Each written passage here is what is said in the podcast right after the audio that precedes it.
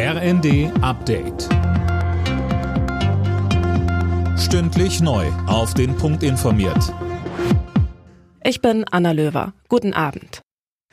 Ein Sieg für die Ukraine und ganz Europa. Mit diesen Worten hat der ukrainische Präsident Zelensky auf eine Nachricht aus Brüssel reagiert.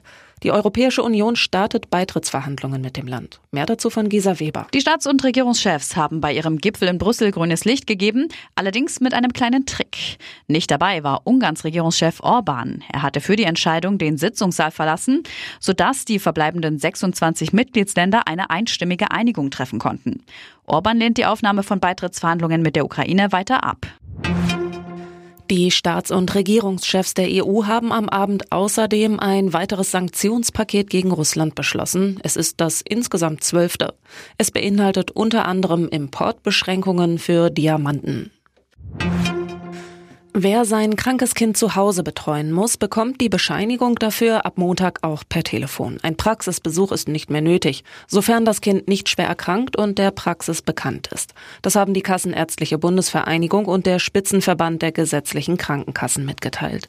Die Bescheinigungen sollen laut GKV für maximal fünf Tage ausgestellt werden.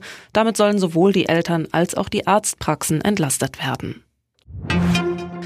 Sechs Fußballtrikots des argentinischen Ausnahmefußballers Lionel Messi sind für insgesamt sieben Millionen Euro versteigert worden. Alle Trikots hat Messi während der Fußball-WM 2022 in Katar getragen.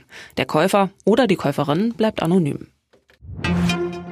Der SC Freiburg muss in der Europa League in die Playoffs. Die Freiburger verloren das letzte Vorrundenspiel gegen West Ham United mit 2 zu 0. Bayer Leverkusen steht dagegen im Achtelfinale nach einem Sieg gegen Molde mit 5 zu 1. Und in der Conference League unterlag Eintracht Frankfurt beim FC Aberdeen 0 zu 2.